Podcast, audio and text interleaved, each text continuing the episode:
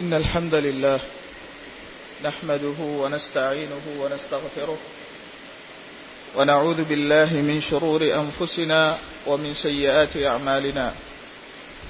من يهده الله فلا مضل له ومن يضلل فلا هادي له. وأشهد أن لا إله إلا الله وحده لا شريك له. وأشهد أن محمدا عبده ورسوله. يا أيها الذين آمنوا اتقوا الله حق تقاته ولا تموتن إلا وأنتم مسلمون. يا أيها الذين آمنوا اتقوا الله وقولوا قولا سديدا. يصلح لكم أعمالكم ويغفر لكم ذنوبكم ومن يطع الله ورسوله فقد فاز فوزا عظيما. أما بعد فإن أصدق الحديث كتاب الله وخير الهدي هدي محمد صلى الله عليه وسلم وشر الأمور محدثاتها وكل محدثة بدعة وكل بدعة ضلالة وكل ضلالة في النار அளவற்ற அருளாளனும் நிகரற்ற அன்புடையவனுமாகிய எல்லாம் வல்ல அல்லாஹு தாலாவுக்கு எல்லா புகழும். சலவாத்தும் சலாமும். அருமை நபி சொல்லல்லாஹு அலஹி வசல்லம் அவர்கள் மீதும் அவர்களுடைய வாழ்க்கை நெறியை பின்பற்றி வாழக்கூடிய அவர்களுடைய சுண்ண வழி நடக்கக்கூடிய முஸ்லிம்கள் அனைவர்கள் மீதும் என்றென்றும் நிலவட்டுமாக. அன்பின் இஸ்லாமிய சகோதரர்களே அல்லாவின் நல்லடியார்களே புனிதமான ஜுமாவுடைய தினத்திலே நாம் இந்நன்னாளிலே நிறைவேற்ற வேண்டிய கடமைகளை நிறைவேற்றுவதற்காக அல்லாவினுடைய இல்லமாகிய பள்ளிவாசலிலே குழுமி இருக்கிறோம். அல்லாவின் தூதர் சொல்லல்லாஹு அலஹி வசல்லம் அவர்கள் தன்னுடைய ஹொத்துபா உரைகளை ஆரம்பம் செய்யக்கூடிய வேளைகளில் தக்குவாவை வலியுறுத்துகின்ற வசனங்களை மூன்று வசனங்களை ஓதி ஆரம்பம் செய்வார்கள். ஏனவாறு செய்வார்கள் என்றால் எந்த ஒரு முக்கியமான உரையிலும் தக்குவா என்பது வலியுறுத்தப்பட வேண்டும். அது ஒவ்வொரு முஸ்லிமுடைய வாழ்விலும் கடைபிடிக்கப்பட வேண்டும். எமது தக்குவாவின் அளவை நாம் ஒவ்வொருவரும் சுய பரிசோதனை செய்ய வேண்டும் என்ற நோக்கத்தின் அடிப்படையிலேதான் அல்லாவின் தூதர் சல்லல்லாஹு அலஹி வசல்லம் தக்குவாவை வலியுறுத்தக்கூடிய வசனங்களை ஓதுவார்கள். ஆகவே தக்குவா என்பது உள்ளத்தில் இருக்கக்கூடிய ஒரு ஈமானிய பவர் ஆகும். ஈமானிய ஒளியாகும். அது என்ன செய்யும் என்றால் மார்க்க கடமைகளை நாம் தவறாது நிறைவேற்ற வேண்டும் என்ற உணர்வை அது தரும். அது என்ன செய்யும் என்றால் மார்க்கத்தில் ஹராமான விஷயங்களை நான் நெருங்கக்கூடாது என்ற அந்த கவனத்தை அந்த பயத்தை நமக்கு கூட்டி தரும். தக்குவா இருந்தால் மார்க்கம் இருக்கிறது என்பது அர்த்தமாகும். ஆகவேதான் ரசூ சல்லாஹூ அலி வசல்லாம் இந்த தக்குவாவை வலியுறுத்தாமல் எந்த கொசுபாவையும் ஆரம்பம் செய்ய மாட்டார்கள். அந்த சுண்ணாவை பின்பற்றி இந்த கொத்துபாவின் ஆரம்பத்திலே எனக்கும் உங்களுக்கும் தக்குவாவை வலியுறுத்தியவனாக என்னுடைய இந்த கொசுபாவை ஆரம்பம் செய்கின்றேன். மதிப்புக்குரிய சகோதரர்களே அல்லாவின் நல்லடியார்களே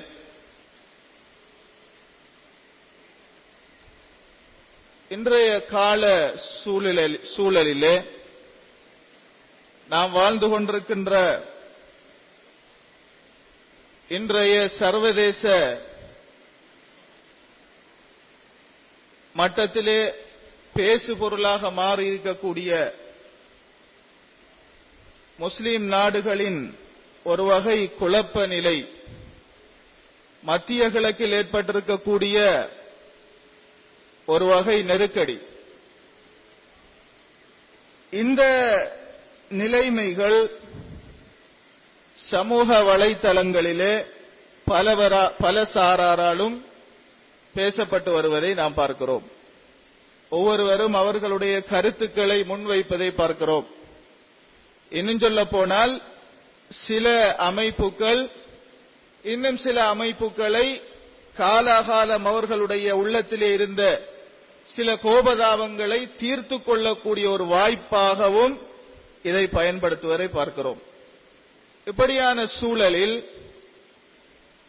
இந்த கருத்து பரிமாற்றங்கள் நடைபெறுகின்ற இந்த சந்தர்ப்பத்தில் நான்கு பிரயோகங்கள் அதிகமாக பேசப்படுகின்றன.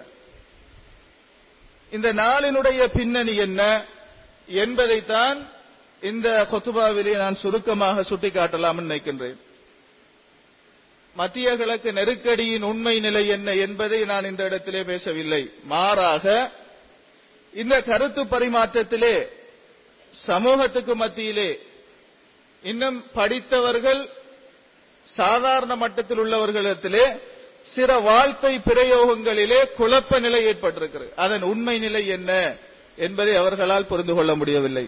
ஆகவே அந்த நான்கு வகையான பிரயோகங்களின் யதார்த்தம் என்ன என்பதை இந்த இடத்திலே சற்று விரிவாக நாம் நோக்கலாம்.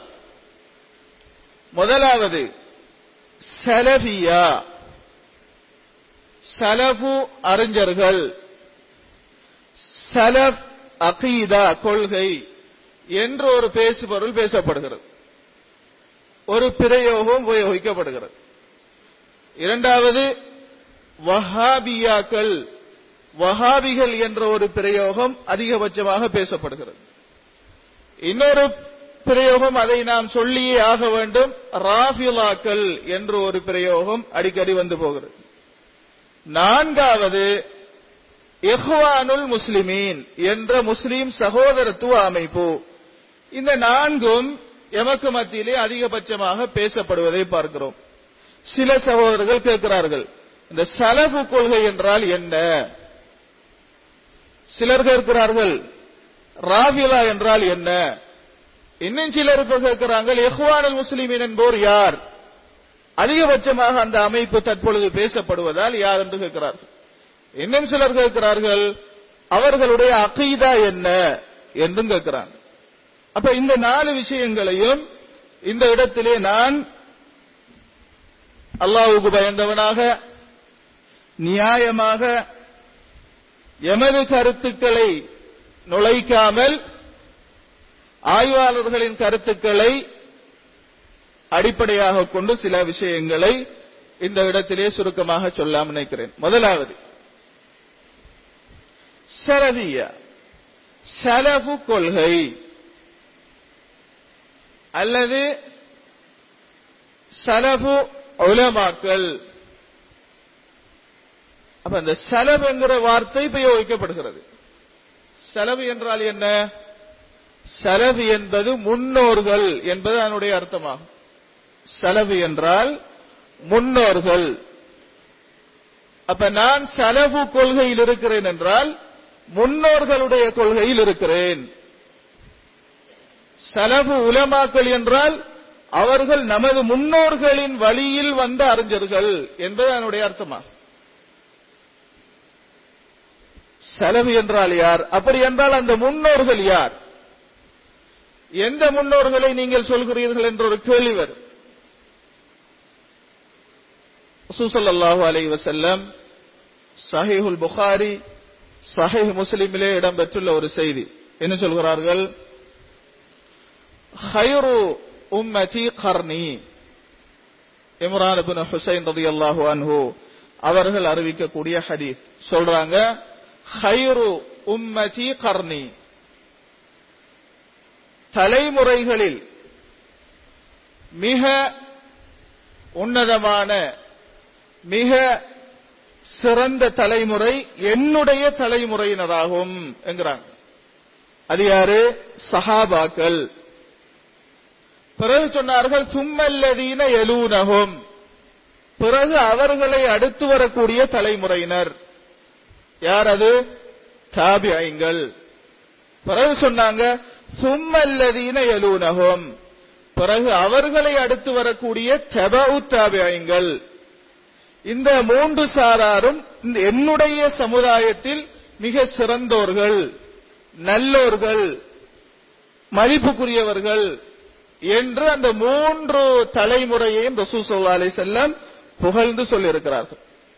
இந்த மூன்று தலைமுறையின் தாண்டினால் என்ன நடக்கும் அல்லாவின் தூதரே?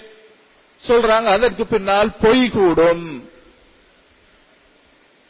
அதற்கு பின்னால் நன்மைகள் குறையும். அதற்கு பின்னால் பிரிவினைகள் கூடும். இப்ப இந்த மூன்று நூற்றாண்டிலேயே மூன்று தலைமுறை சஹாபாக்கள் தாபியங்கள் தபவு தாபியங்கள் இவங்களோட காலத்துல சில குறை நிறைகள் இருந்தாலும் பின்னுக்கு வார காலத்தை பொறுத்த வரைக்கும் அதோடு சேர்த்து பார்க்கக்குள்ள இவர்கள் நல்லோர்கள் வல்லோர்கள் புனிதமானவர்கள் நல்லோர்கள் என்று சுசுவாலி செல்லம் புகழ்ந்துரைத்திருக்கிறார் இப்ப என்ன செஞ்சாங்கண்டா உலமாக்கள்? இந்த மூன்று தலைமுறையினர்களும் கடந்து வந்ததன் பின்னால் நிறைய குழப்பங்கள் வந்தது ரசூலுல்லாஹி அலைஹி சொன்னார்களே அபுதாவு திருமதியிலே இடம்பெற்றுள்ள ஹதீஸ் இன்னஹூ மை ஐஷ் உங்களில் யார் நீண்ட ஆயுள் பெற்று வாழ்வாரோ? ஃபசையரா இஃப்திலாஃபன் கதீரன். அவர் அதிகமான குழப்பங்களை காண்பார். கருத்து முரண்பாடுகளை காண்பார். அல்லாவின் தூதரை அப்படி என்றால் நாங்கள் என்ன செய்ய வேண்டும்? அலைக்கும் பிசுன்னதி. நீங்கள் என் வழியை அதாவது என் வழியை பிடித்துக் கொள்ளுங்கள். அதே போல எனக்கு பின்னால் வரக்கூடிய ராசிதீன் என்று சொல்லப்படக்கூடிய ஹலீஃபாக்கள் அவர்கள் என் வழியில் தான் செல்வார்கள் என்பதால் அவர்களின் வழியில் இருந்து கொள்ளுங்கள். சொல்லி இருக்கிறார் அப்ப பின்னர் காலம் கடந்து செல்ல செல்ல குழப்பங்கள் கூடும். அதிலும் விசேஷமாக கொள்கை குழப்பங்கள் ஏராளமாக வந்துச்சு. அப்ப ஒவ்வொரு சாராரும் என்ன செய்வார்கள்? அவர்களுடைய கருத்துக்கு ஏற்ற பிரகாரம் குருவான் வசனம் ஒன்றை எடுத்துக்கொள்வார்கள். ஒரு ஹதீத் ஒன்றை எடுத்துக்கொள்வார்கள்.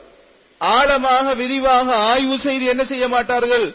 அந்த மார்க்கத்தை வழங்க மாட்டார்கள். குறிப்பாக இஸ்லாம் ரோம் பாரசீகத்துக்கு கடந்து சென்றதன் பின்னால் நிறைய ரோம தத்துவங்கள் அதாவது கிரேக்க தத்துவங்கள் எல்லாம் இஸ்லாத்துக்குள் நுழைந்ததால் இஸ்லாமிய கொள்கைக்குள் நிறைய குழப்பங்கள் வந்தது இந்த நேரத்தில் தான் உலமாக்கள் அவரும் குர்வான் வசனத்தை சொல்கிறார். இவரும் ஒரு குர்வான் வசனத்தை சொல்கிறார். அவர் ஹதீது தெரியாம இருக்கிறார். நீ சொல்லும் விளக்கம் பிழை. நீ இந்த வசனத்தில் கொள்கையாக கருதினாயே. இந்த வசனம் சொல்லுவதாக நினைக்கிறாயே. அந்த விளக்கம் அதற்கு இல்ல. இப்ப அவர் கேட்பாரு ஏன் அதற்கு அப்படி விளக்கம் இல்ல? அது சொல்லுதுதானே? அப்படி விளங்கலாம் தானே என்றால் இல்லை. அல்லாவின் தூதர் புகழ்ந்து சொன்னார்கள் இந்த மூன்று தலைமுறையினர்கள். அவர்களுடைய காலத்தில் இந்த வசனத்துக்கு இப்படியான புரிதல் இருக்கவில்லை. யாரை புகழ்ந்தாங்களோ நபியவங்க யாரை உன்னதமானாக்கள் சொன்னாங்களோ அவங்கிற காலத்துல இந்த வசனத்துக்கு இந்த விளக்கம் இருக்கவில்லை. அவங்க இதற்கு மாறாகத்தான் புரிந்திருந்தார்கள். எனவே அவங்க புரிந்த மாதிரி நாமளும் புரிவதுதான் சிறந்தது. ஏனென்றால் அவர்கள் சர்டிபிகேட் கொடுக்கப்பட்டார்கள். இப்படியானாக்கள் என்ன சொன்னார்கள்? நாங்கள் சலஃப் முன்னோர்கள் வழியில் இருக்கிறோம். குர்வானை புரிவதில் முன்னோர்களின் வழியில் சென்று புரிகிறோம். கொள்கை குழப்பம் வந்தாலும் உதாரணமாக மூணாம் நூற்றாண்டின் ஆரம்ப பகுதியில் இருநூத்தி பதினெட்டுகள்ல ஹெஜிரி இருநூத்தி பதினெட்டுகள்ல தான் அந்த மோத்தசிலா பகுத்தறிவாத சிந்தனை இஸ்லாமிய மார்க்கத்துக்குள்ள ஒரு பிரிவால் புகுத்தப்படுகிறது. ஹதீசுகளை மறுத்தாங்க. உதாரணத்துக்கு சொல்லுவாங்க அல்லாத நாள மறுமையில பார்க்கலாமா? இல்ல அது பார்க்க இயலாது. ஏன் பார்க்க இயலாது? அது பகுத்தறிவுக்கு படுவதில்லை. ஏன் அது பகுத்தறிவு ஏற்றுக்கொள்வதில்லை? பார்க்கிறேன் ஒரு திசை வேணும். அதுக்கு ஒரு தோற்றம் வேணும். அதெல்லாம் அல்லாவுக்கு இருக்காது. அவ பார்க்கிறல்ல மறுத்தாங்க. இப்படி சிந்தனைகள் வந்துச்சு. இமாம் அஹமது புர் ஹம்பல் ரஹமத்துல்லாய் அலி அவங்க இந்த சிந்தனைக்கு எதிராக முகம் கொடுத்தார்கள். இப்பதான் சொன்னாங்க நீங்க சொல்லக்கூடிய இந்த விளக்கம் இந்த சிந்தனை அபுபக்கர் அவர்களுக்கு தெரிந்ததா? சஹாபாக்களுக்கு தெரிந்ததா? அவர்களுக்கு தெரியாமல் உங்களுக்கு புதிதாக எப்படி வந்தது? அப்ப அவர்கள் வழிகேட்டில் இருந்தார்களா? என்ற கேள்விகளைத்தான் தொகுடுத்து அவர்களை தங்களுடைய வழிக்கு கொண்டு வந்தார்கள். சரியான வழிக்கு கொண்டு வந்தார்கள். அப்படி என்றால் அந்த முன்னோர்களை அவர்களின் வழிகாட்டலில் நாம் குர்வானையும் ஹதீதையும் விளங்குவதால் தான் ஏனைய வழிகட்ட சிந்தனைகளிலிருந்து பாதுகாக்கலாம் என்பதற்காக முன்னோர்கள் வழியில் குர்வான் ஹதீதை புரிகிறோம். என்ற சிந்தனை உருவெடுக்கிறது. இதை புலையாக புரிந்த சிலர்கள் தான் இவங்களும் ஒரு வகையான மதுகப பின்பற்றாக்கள் தான் என்று சொல்லுவாங்க. இவர்களும் ஒரு செலவி மதுகப். அது மதுகபு கிடையாது. குர்வான ஹதீதை சர்டிபிகேட் வழங்கப்பட்ட முன்னோர்கள் எவ்வாறு புரிந்தார்களோ அப்படி நாம் புரிய வேண்டும் என்பதை சொல்வதை தவிர அது ஒரு மதுகபு கிடையாது. இது சலப் மது அகீதா சலப் உலமாக்கல் என்று சொல்வதற்கு இதுதான் காரணம். இதை நீங்கள் தெளிவாக புரிந்து கொள்ள வேண்டும். இரண்டாவது இரண்டாவது நாம சொன்னோம் வஹாபிகள். இந்த வஹாபிகள் என்று சொல்வார் சொல்பவர்கள் யார்? யாரை நோக்கி அது சொல்லப்படுகிறது? மதிப்புக்குரிய சோழர்களே நாம இப்போது சொல்லக்கூடிய இந்த சலஃப் என்று சொன்னோமே குர்ஆன ஹரிதை சஹாபாக்கள் தாபியங்கள் வழியில் சென்று புரிந்து கொள்ள வேண்டும் என்ற அடிப்படையில் இருப்பவர்கள் என்று சொன்னோமே. இந்த பிரச்சாரம் காலத்துக்கு காலம் விடுபட்டு ஒரு குறிப்பிட்ட காலத்தில் என்ன செய்தென்றால் திரும்ப ஒரு புத்துயிர் வழங்கப்பட்டு அது எழுகிறது. இந்த வஹாபியா என்று சொல்லப்படுபவர்கள் யார் என்றால் சுருக்கமாக சொன்னால் அதாவது சவுதியில குறிப்பாக சவுதி அரேபியாவில் நஜித் அதாவது ரியாதிலே ரியாதிலே ஒரு ஊர் இருக்கிறது அத்திரையா என்று அந்த ஊருக்கு பெயர் சொல்வது. ரியாதினுடைய வடமேற்கு பகுதியில் இருக்கக்கூடிய ஒரு ஊர் அத்திரையா என்று ஒரு ஊர். அங்குதான் முகம்மது பினு அப்துல் வஹாப் என்று சொல்லக்கூடிய ஒரு மார்க்க அறிஞர் பிறக்கிறார். ஹிஜிரி ஆயிரத்தி நூற்றி பதினைந்தாம் பதினாறாம் பதினைந்தாம் ஆண்டு அவர் பிறக்கிறார். ஹிஜ்ரி ஆயிரத்தி நூற்றி பதினைந்தாம் ஆண்டு பிறக்கிறார். அந்த கால சூழல் எவ்வாறு இருந்தது என்றால் இப்ப இருக்கிற சவுதி அரேபியா போலிருக்கவில்லை அப்போது அந்த பிரதேசங்களை சில குழுக்கள் சில கோத்திரங்கள் தான் ஆண்டு கொண்டிருந்தார்கள். சில நேரம் ஒவ்வொரு ஊருக்கும் ஒரு ஆட்சியாளர்கள் இருந்திருக்கிறார். ரியாது கொண்டு அல் ஒரு அது கொண்டு தம்மாம் ஏரியாண்டு ஒன்று இருக்கிறது அது கொண்டு மக்காவுக்கு கொண்டு மதீனாவுக்கு கொண்டு என்று ஒவ்வொரு ஆட்சி தான் இருந்து கொண்டிருக்கிறது. இந்த சந்தர்ப்பத்திலேதான் அங்கு தோஹீதுக்குரிய மனமும் இருக்கவில்லை எப்ப? இந்த ஹிஜ்ரி ஆயிரத்தி நூற்றி பதினாறாம் ஆண்டு. கிபி சொல்ல போனால் ஆயிரத்தி எண்ணூறுகளில் ஆயிரத்தி எண்ணூறுகளிலே மத்திய கிழக்கிலே. இப்போது நாம் எதை சவுதி அரேபியா என்று சொல்கிறோமோ அந்த பிரதேசங்களிலே தௌஹீதுல மனமோ இல்ல. முஸ்லிம் ஆய்வாளர்கள் முஸ்லிம் அல்லாத ஆய்வாளர்கள் அந்த காலகட்டத்தை மிக மோசமாக சொல்லியிருப்பதை பார்க்கிறோம். கபர் வணக்கங்கள் இப்ப நாம ஜன்னத்துல் பக்கி என்று சொல்கிறோமே பக்கி. அதற்கு போய் பார்த்தால் மார்க்கன் சொல்ற பிரகாரம் அந்த அரசாங்கம் அந்த மக்பராவை வைத்திருக்கிறது. நீங்க அந்த கால பகுதியிலே போய் பார்த்தால் பெரும்பாலான அந்த மன்னரைகள் எல்லாம் தர்காக்கள் போன்றுதான் கட்டப்பட்டிருந்தது சோடிக்கப்பட்டிருந்தது. இன்னும் சொல்ல போனால் நிலைமை எப்படி இருந்தது என்றால் மக்காவிலே காபத்துல்லாவை வளைத்து நாலு மெஹராபுகள் வைக்கப்பட்டிருக்கிறது. இன்னா இருக்கிறது இந்த மெஹராப். இதே போன்று நான்கு மெஹராபுகள் வைக்கப்பட்டிருக்கிறது. ஷாவி மதுஹபுக்கு ஒரு மெஹராப். ஹனவி மதுஹபுக்கு ஒரு மெஹராப். ஹம்பலி மதுஹபுக்கு ஒரு மெஹராப். இப்பாறு என்ன மாலிகி மதுஹபுக்கு ஒரு மெஹராப். நாலு மெஹராபுகள் வைக்கப்பட்டிருக்கிறது. நாலு மதுஹபுக்காராக்களும் ஒரே நேரத்தில் தொழுவிப்பார்கள். இது எங்கே நடைபெறுகிறது? மக்காவிலே ஹரத்துக்கு ஹரத்துல காபாவுக்கு முன்னால் நடைபெற்றுக் கொண்டிருக்கிறது. இதுல ஒரு குழப்பம் வருமாம். மகரிப்பு தொழுகை இருக்கிறது. மதுகபுகள்ல சில நேரங்கள் வித்தியாசப்படலாம். ஒரு அஞ்சு பத்து நிமிஷம். அப்ப தொழுகுற நேரமும் அஞ்சு பத்து நிமிஷம் வித்தியாசப்பட்டால் ஒரே நேரத்தில் குழப்பம் வந்தாலும் பெரிதாக இருக்காது. இந்த மகரிபு இஷாவுக்கு இடையில நேரம் சுருக்கமே. மகரிபு தொழுகையை நாலு மதுகபுக்காராக்களை ஒன்றா தொழுவாங்களாம். ஒரே நேரத்தில் தொழுவார்கள். இப்ப ஷாவி மகபு இமாம் அல்லாஹு அக்பர் என்று எழும்பினாரா? ஹனவி மகபு இமாம் அல்லாஹு அக்பர் என்று எழும்பினாரா என்று தெரியாமல் ஒருவர் மற்ற மகபுடைய இமாமை பின்பற்றி ஒரு குழப்ப நிலை அந்த மகரிபு தொழுகையில் ஏற்படுமாம். இந்த அளவுக்கு மதுஹபு தலைக்கு அடிச்சு மதுஹபு மோகம் பொறி அந்த சந்தர்ப்பத்தில் இருந்திருக்கிறது. இப்படித்தான் இந்த அலமதுல்லா பரவாயில்லை. இந்த நிலைமையில் தான் கிபி ஆயிரத்தி எண்ணூறுகளில் மக்காவில் இருந்திருக்கிறது.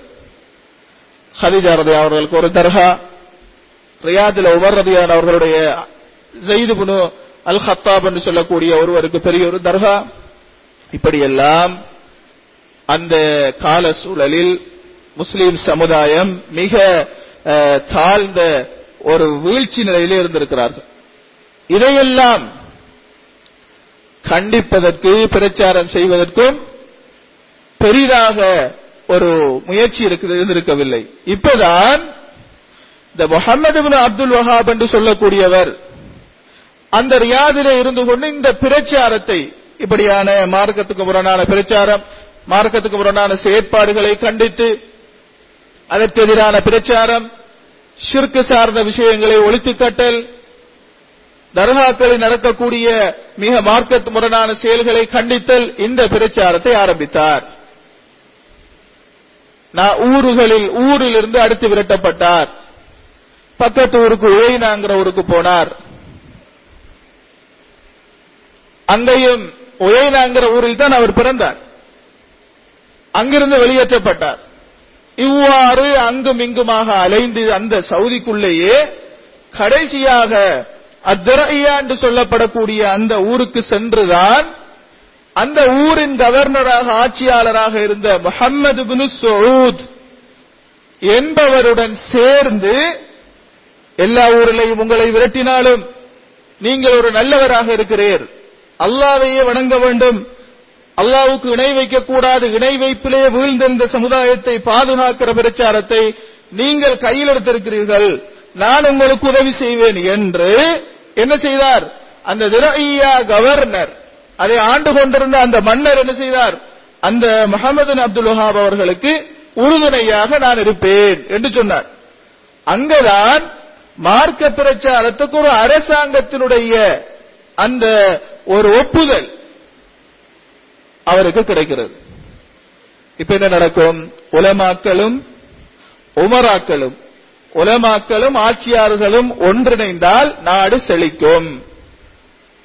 வேகமாக வளர்ச்சி கிடைக்கும். அதை பிரிப்பதில் தான் நிறைய சக்திகள் முயற்சி செய்வார்கள். உலமாக்களையும் எந்த சமுதாயத்தை ஆளக்கூடிய முஸ்லீம் ஆட்சியாளர்களையும் பிரித்து அவர்களுக்கு மத்தியிலே பிளவை ஏற்படுத்துவதில் மிக கவனமாக இருப்பார். இவர் அன்று இணைந்ததால் தான் நாடு நாடாக ஊர் ஊராக அந்த பிரச்சாரம் பரவி அந்த பிரதேசத்திலே சிறுக்கற்ற பிதாத்துக்கள் அற்ற மிகப்பெரிய ஒரு அரசை அந்த முகமது பின் அப்துல் வஹாப் என்பவர் நிறுவினார். ஏமனில இருந்து இந்தியாவில இருந்து பாகிஸ்தான்ல இருந்தெல்லாம் இவருடைய அந்த பிரச்சாரத்தை பாராட்டி உலமாக்கள் கடிதம் எழுதினார்கள். யமனிலிருந்து சிலாக்கள் எழுதுறாங்க உண்மையிலேயே நீங்கள் செய்த இந்த பணியை நாமும் செய்ய வேண்டும். இதை யாரு செய்வார்கள் என்று நாம் ஏங்கிக் கொண்டிருந்தோம். நீங்கள் அதை அங்கு தொடங்கி விட்டீர்கள் என்று நாம் என்ன செய்கிறோம்? சந்தோஷப்படுகிறோம் என்று இமாம் ஷோகானி அதே போல எமனை இஸ்மாயில் அதே போல அஸ்ஸனானி இஸ்மாயில் அஸ்ஸனானி இவர்கள் எல்லாம் அவருக்கு கடிதம் எழுதுகிறார்கள்.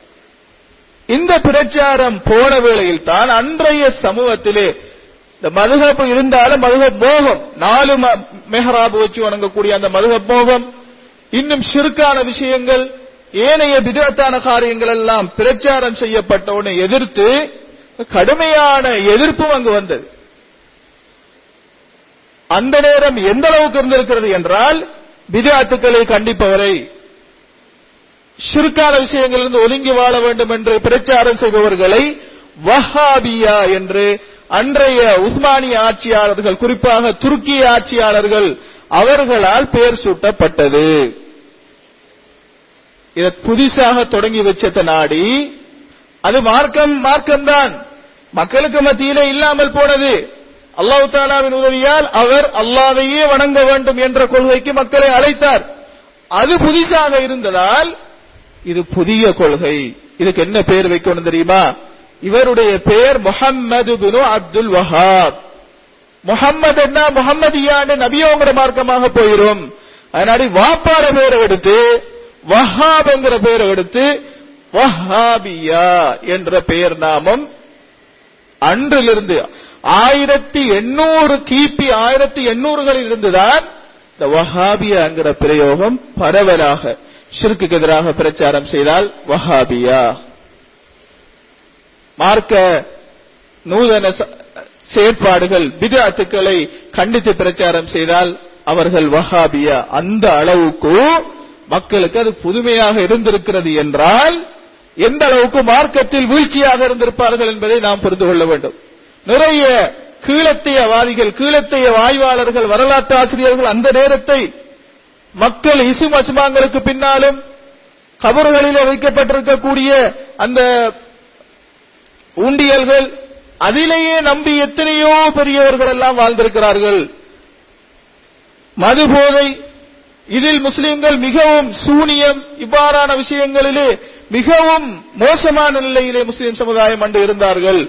இவர் வந்துதான் அவ்வளவையும் கட்டுப்படுத்தி ஆட்சியாளர்களுடன் இணைந்து அவ்வளவையும் கட்டுப்படுத்தித்தான் அன்று ஒரு வகையான ஒரு மறுமலர்ச்சியை கொண்டு வந்தார். அந்த மறுமலர்ச்சி தான் அந்த சவுதி அரேபியாவிலே காலங்காலமாக இருந்து வந்து அது திரும்ப அந்த அரசு வீழ்த்தப்பட்டு மூன்றாவது தரம் எழுந்த அரசுதான் இன்று சவுதிய சவுதி நாடாக இருந்து கொண்டிருக்கிறது. இந்த சவுதியான்னு நாம் சொல்கிறோம். சவுதி அரேபியாவை சவுதியான்னு சொல்கிறோம். ஏன் அவர்கள் சவுதியாண்டு பெயர் வைத்திருக்கிறார்கள் என்றால் இந்த அறிஞர் யாரோடு இணைந்தார் பிரச்சாரத்தில்? எந்த ஆட்சியாளரோடு இணைந்தார்? முகம்மது பின் சவுத் என்பவருடன். அவருடைய இந்த சவுத் என்கிற பெயரைத்தான் இந்த தௌஹீத் பிரச்சாரத்துக்கும் தூய இஸ்லாத்தின் பக்கம் அழைக்கிற பிரச்சாரத்துக்கும் நாம் சொன்ன செலவு வழியில் குருவான அதிசை புரிகிற அந்த பிரச்சாரத்துக்கும் முதல் முதலாக யார் ஒத்துழைத்தாரோ அந்த ஆட்சியாளர் சோத்? அவருடைய பெயரைத்தான் இந்த அரசாங்கம் சவுதி அரசாங்கம் தற்பொழுது அவர்களுடைய நாட்டுக்கு பெயர் வைத்திருக்கிறார்கள் சவுதியா என்று பெயர் வைத்திருக்கிறார். அந்த பேர் நாமத்தின் பின்னணியை நாம் புரிந்து கொள்ள வேண்டும். ஆகவே வஹாபி என்றால் யாரை சொல்கிறார்கள்? குரானையும் இவர் வந்ததன் பின்னால் தான் இந்த சவுதி அரசாங்கம் வந்ததுக்கு பின்னால் தான் மக்காவில் இருந்த நாலு மெஹராபையை நீக்கி ஒரு மெஹராபுக்குள்ள எல்லாரும் தொழுங்கள் என்று கொண்டு வந்தது இந்த அரசாங்கம் வந்ததன் பின்னால் தான் அதற்கு முன்னால் நாலு மெஹராபுகளை தான் மக்காவிலே தொழுது கொண்டிருந்தார்கள். இந்த பிரச்சாரம் புதிசாக இருந்ததால் வஹாபியா என்று மக்கள் பெயர் வச்சாங்க. அப்ப நான் புரிஞ்சுக்கோணும். சலபியா என்று செலவு கொள்கை உள்ளவர்கள் என்றாலும் வஹாபிகள் என்று இவர்கள் சொல்வதும் ஒன்றைத்தான் சொல்கிறார்கள். குர்ஆன் ஹதீதுக்கு முக்கியத்துவம் கொடுக்கணும். சிற்கான விஷயங்கள் நாம் விடுபட்டு விட வேண்டும். தூய முன்னோர்கள் இந்த இஸ்லாத்தை நோக்கி செல்ல வேண்டும். நூதன விஷயங்கள் விதாத்துக்கள் அனுஷ்டானங்கள் இவற்றிலிருந்து நாம் விடுபட வேண்டும். பழைமை என்பதை விட்டுவிட்டு மார்க்கத்தின் பக்கம் மீள வேண்டும் என்கிற பிரச்சாரத்தை சொல்பவர்களை முன்னெடுப்பவர்களை வஹாபியா என்று பெயர் சுட்டப்படுகிறது. இன்று கூட நாம் இந்த தொகுதி பிரச்சாரத்துக்கு எதிரானவர்கள் அந்த வஹாபியா என்ற பிரயோகத்தை கூடுதலாக பாவிப்பதை பார்க்கிறோம். அடுத்ததாக மதிப்புக்குரியவர்களே மூன்றாவது நாம சொல்ல வேண்டியது ராஃபிலா என்று சொல்றான் இதை நான் சுருக்கமாக சொல்றேன். ராஃபிலா என்றால் ஷியாக்களில் மிக மோசமான மிக பயப்படு பயங்கரமான கொள்கையை கொண்டவர்கள் தான் ராஃபிலா என்று அழைக்கப்படுகிறார். இவர்கள் அகலு சுன்னா எம்மை குர்ஆன் ஹரிதை பேசுபவர்களை சஹாபாக்களை மதிப்பவர்களை குறிப்பாக Abu Bakr Umar Usman Ali Ali அல்லாஹுவான் அவர்களை அடுத்து வந்த ஏனையவர்களை இவர்களை நேசிப்பவர்களை அவர்களுக்கு பிடிக்காது. ராஃபிலாக்கள் அகலு சுன்னாக்களை கடுமையாக எதிர்ப்பார்கள். காபிர் என்று சொல்லுவார்கள். நாம் குர்வானை மறைத்தவர்கள் என்று சொல்லுவார்கள். அபுபக்கர் உமர் ஏனைய ஹப்ஸா ஆயிஷா ரவி அன்ஹா அவர்களை குபுருக்கு சென்றவர்கள் காபிர்கள் என்று சொல்லுவார்கள். அது ஒரு தனி மதம். நபி அவங்களுடைய குடும்பத்தை நேசிக்கிறோம் என்ற பெயரில் வழி தவறிய ஒரு அமைப்பு தான் யார்? ராஃபிலா இன்னொரு பேரில் சொன்னால் ஷியா. இவர்களுக்கும் நாம சொன்ன ஏற்கனவே சொன்ன இந்த ரெண்டு சாராருக்கும் கிட்டையும் பொருந்த கடுமையான எதிர்ப்பு காலகாலம் இருந்து வருகிறது. ஏனென்றால் தொழுகைதை முன்னிறுத்தினால் ஷியா அடிபட்டுவிடும். நபி அவர்களுடைய சுண்ணாவை பின்பற்ற வேண்டும். விதாத்துக்கள் அனாச்சாரங்களை முற்றாக தவிர்க்கணும் என்று சொன்னால் ஷியா உள்ளுக்கு வர முடியாது. முன்னோர்கள் வழியில் குர்வான் சுண்ணாவை நாம் விளங்க வேண்டும் என்றால் ஷியாக்கள் தலையிட்ட முடியாது. ஆகவே இன்று இருக்கக்கூடிய இந்த உலகிலே குர்வானையும் அதீதையும் பின்பற்ற வேண்டும். அதற்கு எதிரான பிரச்சாரத்தை உலகெங்கும் எடுத்துச் செல்லக்கூடிய இந்த சவுதி அரேபியா தான் ஈரானுக்கு இருக்கக்கூடிய மிகப்பெரிய சவால். அரசாங்கம் அரசாங்க ரீதியாக பொது ஒத்துழைப்புடன் உலகெங்கும் பரப்பப்படுவதென்றால் அது சவுதி அரேபியா தான் என்று செய்து கொண்டிருக்கிறது. ஆகவேதான் ஈரான் ஏன் முதல் நிலை எதிரியாக பேச்சிலே அவர்களுடைய ஊடகங்களிலே அவர்களுடைய வாய்களால் எழுத்துக்களால் மிக பகிரங்கமாக சொல்லுவார்கள். அது அதுவுல் அவ்வல் முதலாவது எமது எதிரி சவுதி அரேபியா தான். ஏனென்றால் அந்த பிரச்சாரத்தால் மாத்திரம்தான் இந்த ஷியாக்கள் ஊடுருவலை தாக்கத்தை அந்த நச்சு கருத்துக்களை தவிர்க்க முடியும். அகீதாவில் உறுதியானவர்களாக குர்ஆன் ஹதீதில் தெளிவுள்ளவர்களாக முன்னோர்கள் வழியில் நின்று அதை புரிய வேண்டும் என்ற சிந்தனை வந்தால் மாத்திரம்தான் இந்த நச்சு கருத்துக்கள் இந்த சமுதாயத்தை பாதுகாக்க முடியும். ஆகவே முதல் எதிரி இந்த சலப் வஹாபியா என்று சொல்பவர்கள் தான் என்பதை அவர்கள் தெளிவாக சொல்லுவதை பார்க்கிறோம்.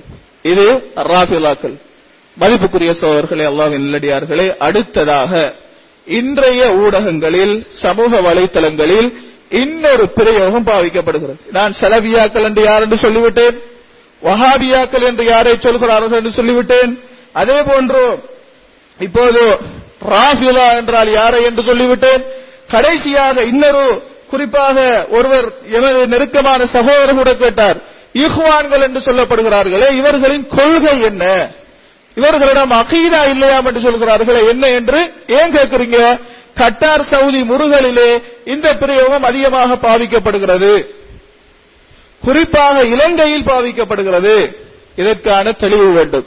இஷா அல்லாஹ் இரண்டாவது ஹொத்பாவிலே இஹ்வான்கள் என்றால் யார்? அவர்களிடம் இருக்கின்ற நல்ல விஷயங்கள் என்ன? நாம் பேசினால் நீதியாக பேசுவோம். தாறுமாறாக விமர்சிக்க மாட்டோம்.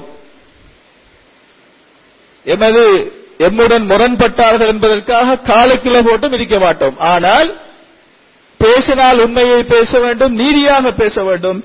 இன்ஷா அல்லா இஹ்வானுல் முஸ்லிமின் அவர்கள் என்றால் யார்? அவர்கள் எம்முடன் எந்த விஷயங்களில் முரண்படுவார்கள் என்பதை சுருக்கமாக இரண்டாவது ஃபத்வாவிலே சொல்லி வைப்போம். வாஹிரு தஅவானா ஆலமீன்.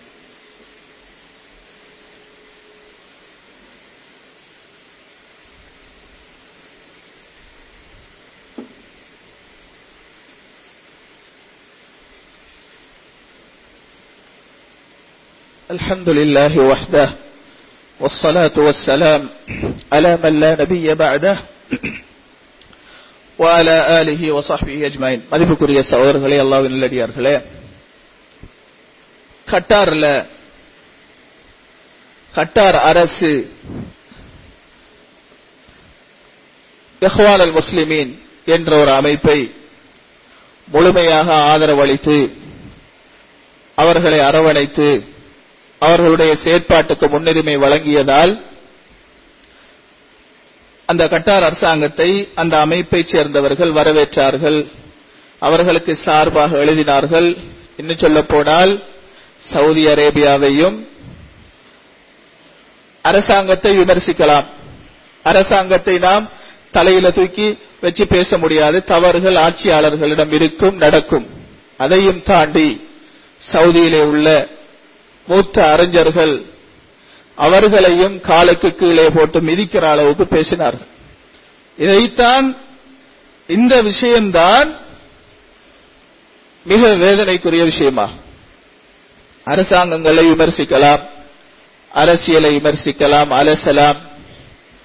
ஆனால் அதையும் தாண்டி உலமாக்களையும் விமர்சித்தால் அது வேற ஒன்று இருக்கிறது என்பது அர்த்தமாகும். அது தோஹீதை விமர்சிப்பதாகும். செலவுகள் வழியை விமர்சிப்பதாகும். குர்ஆன் ஹதீதின் அதற்கான பிரச்சாரத்தை முன்னிறுத்தி பிரச்சாரம் செய்பவர்களை விமர்சிப்பதாக மாறிவிடும். ஆகவேதான் அது வருத்தத்துக்குரிய விஷயம் என்று நாம் சொல்கிறோம். எஹ்வான் முஸ்லிம் என்றால் யார்? இது ஆயிரத்தி தொள்ளாயிரத்தி ஆறாம் ஆண்டு எகிப்திலே ஆட்சியாளர்கள் குறிப்பாக ஜமால் அப்துல் நாசர் அதே போன்று அன்வர் சாதாத் போன்றவர்களுடைய கடுமையான ஆட்சி மார்க்கத்தை முன்னிலைப்படுத்தாத ஆட்சி அநியாயங்களும் துஷ்பிரயோகங்களும் நிறைந்த ஆட்சிக்கு முகம் கொடுத்து அந்த மார்க்கத்தை இந்த எகிப்திலே கொண்டு வர வேண்டும் தூய இஸ்லாத்தை கொண்டு வர வேண்டும் என்று நல்ல நோக்கத்திலே எழுந்த ஒரு அமைப்பு தான் முஸ்லீம் சகோதரத்துவ அமைப்பு. அதை ஆரம்பித்தவர் இமாம் ஹசனுல் பன்னா என்பவர். ஆயிரத்தி தொள்ளாயிரத்தி ஆறாம் ஆண்டு பிறந்திருக்கிறார். ஆனால் அவர் தரீகா சூவி வழி தரீகாவை பின்பற்றுவராக இருந்திருக்கிறார். அதிலேயும் அல் ஹுசாபியா என்ற சூவி வழி தரீகாவை பின்பற்றுபவராக அவர் இருந்திருக்கிறார். அப்ப எனவே அகைதாவிலும் வித்யாத்து விஷயத்திலும் அவரிடம் பலவீனம் இருந்திருக்கும் என்பதை இது சொல்கிறது. அதே போல இவர் இந்த ஜமாத்துல் இஹ்வான் என்ற அமைப்பை ஆயிரத்தி தொள்ளாயிரத்தி இருபத்தி எட்டாம் ஆண்டு எகிப்திலே ஆரம்பித்திருக்கிறார். அவரே தெளிவாக சொல்கிறார். நாம் முஸ்லீம் சகோதரத்துவ அமைப்பு. நாம் சலபுதாவாவைத்தான் செய்கிறோம். சுன்னா வழியில் தான் செய்கிறோம். அதே நேரம் சூவி வழியிலும் செய்கிறோம் என்று சொல்லியிருக்கிறார். சூவி வழி என்றால் என்ன?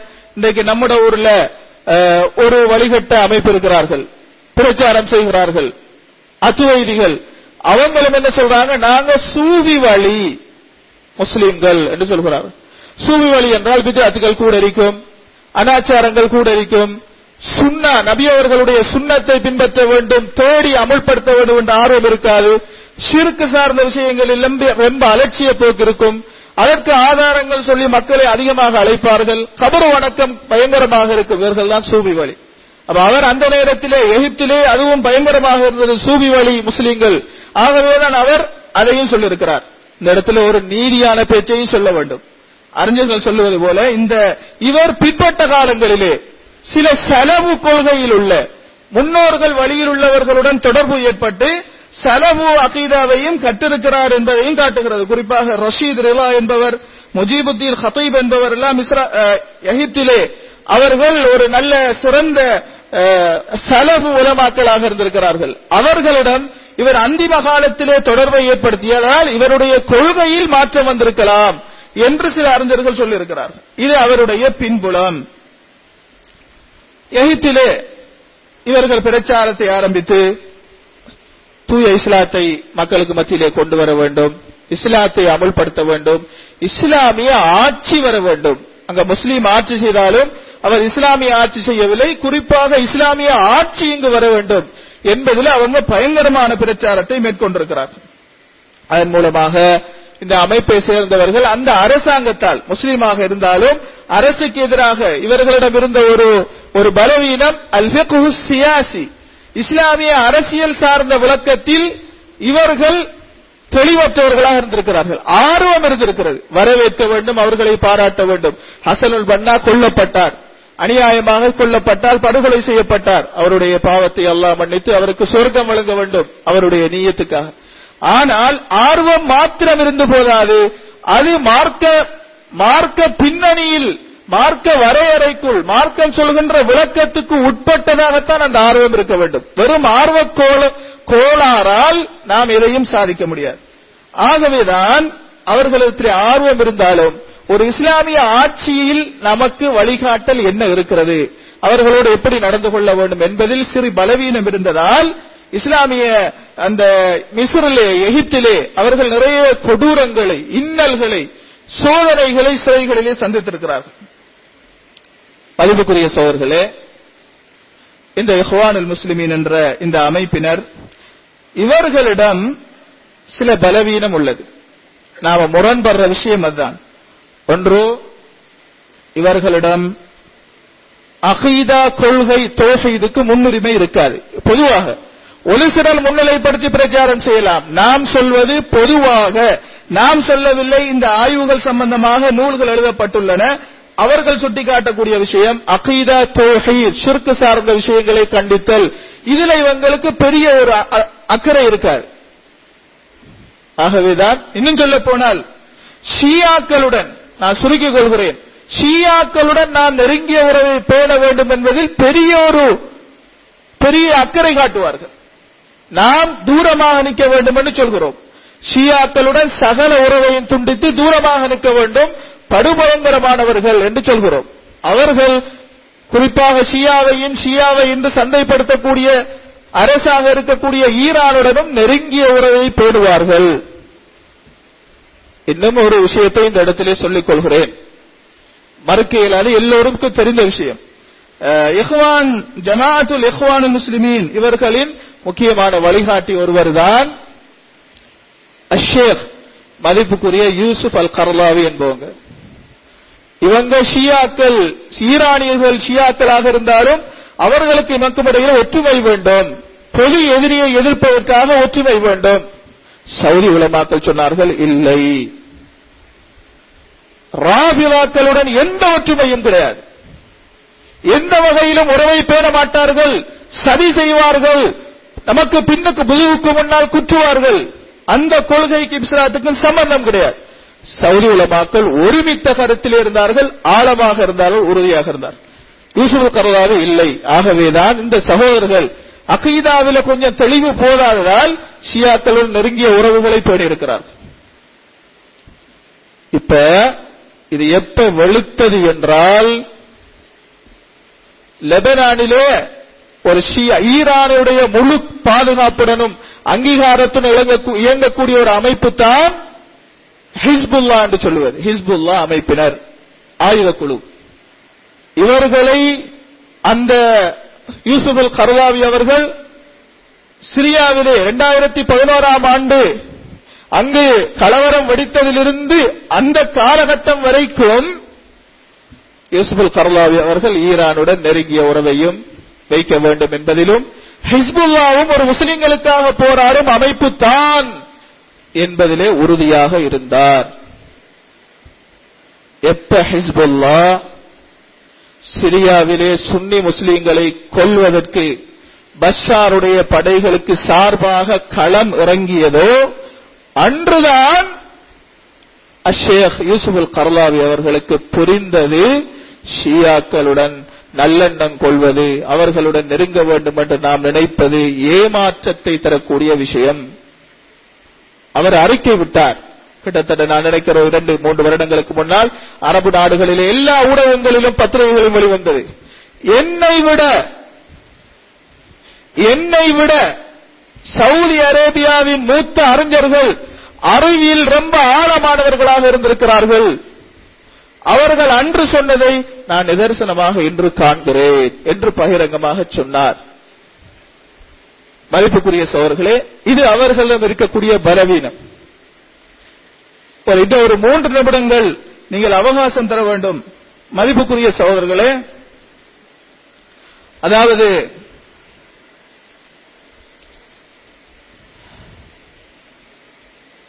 சவுதி உளவாக்களை குறிப்பாக தௌஹீதை முன்னிலைப்படுத்தி சுன்னாவை முன்னிலைப்படுத்தி பிரச்சாரம் செய்கின்ற உலமாக்களில் முன்னிலையில் இருப்பவர்கள் சவுதியில் உள்ள உலமாக்கள். சவுதி அரசாங்கத்தையும் உலமாக்களையும் ஒரு வகையான வெறுப்புணர்வுக்கு தள்ள தள்ளப்பட்டிருக்கிறது. பொதுவாக எல்லோரும் அதிலும் விசேஷமாக இந்த சகோதரத்துவ அமைப்பினர் இஸ்லாமிய சகோதரத்துவ அமைப்பினர் சவுதியையும் சவுதி உலமாக்களை சவுதி அரசை விமர்சித்தால் அது பரவாயில்லை. அது விமர்சனத்துக்குள்ள விஷயமாக இருக்கலாம். உலமாக்களையும் விமர்சிப்பார்கள். அற்பமாக பேசுவார்கள். இது அவர்களிடம் இருக்கிறது. இந்த வெறுப்புணர்வு அறிவுபூர்வமானதா? அல்லது வெளியிலிருந்து வரக்கூடிய பேச்சுக்களை உள்வாங்கி அவ்வாறு வளர்க்கப்பட்டதால் வருகிறதா என்று பார்த்தால் ஒரு உண்மையை புரிந்து கொள்ள வேண்டும். கொள்கைக்கு அப்பால் ஈரானியர்களுக்கு அரபிகளை பிடிக்காது. ஈரானியர்களுக்கு அரபிகளை பிடிக்காது. ஏனென்றால் இனவர் நாங்கள் பாரசீகர்கள் அவர்கள் அரபிகள். இது காலமாக இருந்திருக்கூடிய இஸ்லாம் வந்ததன் பின்னால் ஒற்றுமை பெற வேண்டும் என்று வந்தாலும் ஷியாவிசத்தை கையில் எடுத்துக்கொண்டு அரபிகளை எதிர்க்கிறார்கள். எனவே ஒரு வகையான இனவரியால் ஏற்பட்ட வெறுப்பு. எந்த அளவுக்கு வெறுப்பு தெரியுமா? முஸ்தபா முஸ்தபா என்கின்ற ஒரு கவிஞர் ஈரானிய கவிஞர் அவர் சொல்றார் எந்த அளவுக்கு வெறுப்புன்னு பாருங்க அரபிகளின் இறைவனே. இது ஈரானில வந்த பேச்சு. ஈரான் கவிஞரால் பேசப்பட்ட பேச்சு. இது பல வருஷம் முன்னூறு நானூறு வருடங்களுக்கு முதல் அல்ல ஓரிரு வருடங்களுக்கு முன்னால் பேசப்பட்ட பேச்சு. என்ன சொன்னார்? அரபிகளின் கடவுளே இறைவனே. எங்களுக்கு நரகம் இருக்கிறது என்று நீ சொல்கிறாயா? அப்படி என்றால் பரவாயில்லை. எங்களை நரகத்துக்கு அனுப்பு. ஆனால் அரபு மொழியில் ஒரு எழுத்தை ஏனும் எங்களுடைய காதுகளுக்கு கேட்டதை கேட்க பண்ணி விடாது அரபு மொழியில் ஒரு வார்த்தையும் எங்களுடைய நரகத்தில் போனாலும் அரபு மொழி காதல கேட்கக்கூடாது. சொல்றார். அப்ப எந்த அளவுக்கு வரப்போ இது ஈரான் சவுதியை பயங்கரமாக எதிர்க்கிறது என்றால் அரபு சுன்னி முஸ்லிமை எதிர்க்கிறது என்றால் காரணம் அது அங்கிருந்து வருகிறது. இனவர் ஈரானை நேசிப்பவர்களிடமும் நாங்கள் சுன்னி முஸ்லிம்கள் தான் ஆனால் ஈரான் ஒரு இஸ்லாமிய நாடு. அவர்களுடன் நாம் நெருக்கம் வைத்திருக்க வேண்டும் என்று யாரெல்லாம் சென்றார்களோ அவர்களிடமும் இந்த வெறுப்புணர்வு இயல்பாகவே வந்துவிட்டது. சூடானுக்கு படிக்க போவாங்க. எகிப்துக்கு படிக்க போவாங்க. துருக்கிய புகழுவாங்க. கட்டார புகழுவார்கள். எகிப்தை புகழுவார்கள். இது எல்லா நாட்டையும் விட அனாச்சாரங்களும் அட்டூழியங்களும் விபச்சார விடுதிகளும் அரைகுறையாக ஆடையின்றி திரியக்கூடிய பீச்சோரங்களும் இல்லாத ஒரு நாடாக சவுதி அரேபியா இருக்கிறது.